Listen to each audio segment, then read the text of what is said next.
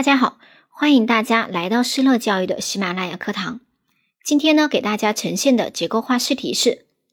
学校组织学生进行地震演习，你所在的班级有名学生在下楼的时候不小心摔伤了，作为班主任，你怎么办？对于这个问题，我们可以从三个方面来进行作答：一、表态，作为老师。学生的安全，这个应该是要放在第一位的，所以遇到这样的事情，咱们肯定要妥善处理。二、措施，具体谈一谈，遇到这样的事情到底会怎么办呢？第三，简单的进行总结。下面开始示范作答。地震演习中有学生在楼道摔伤，如果不及时处理，很容易造成疏散的秩序混乱。为了避免扩大影响。我会及时做出反应，以保障学生安全为第一要义，在妥善处理学生伤情的情况下，保障演习顺利进行。首先，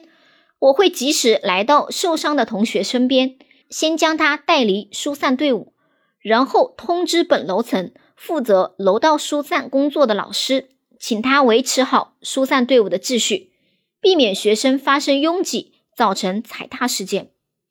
同时，把这个情况呢汇报给广播组，请广播组的老师通过广播说明具体情况，让疏散组的老师做好应对工作，合理调整疏散的速度。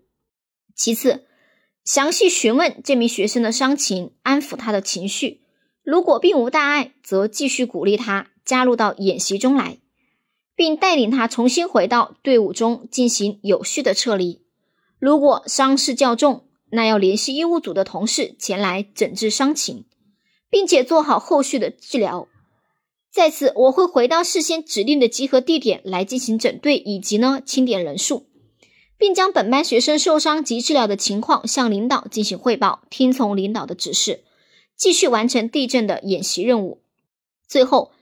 地震演习结束后，对于受伤学生的情况进行跟踪了解，确保学生身体无恙。同时要总结此次演习工作的经验教训，在班级里普及应急避震的正确知识，并做好心理指导，确保下次演习中学生们都能冷静有序的进行撤离。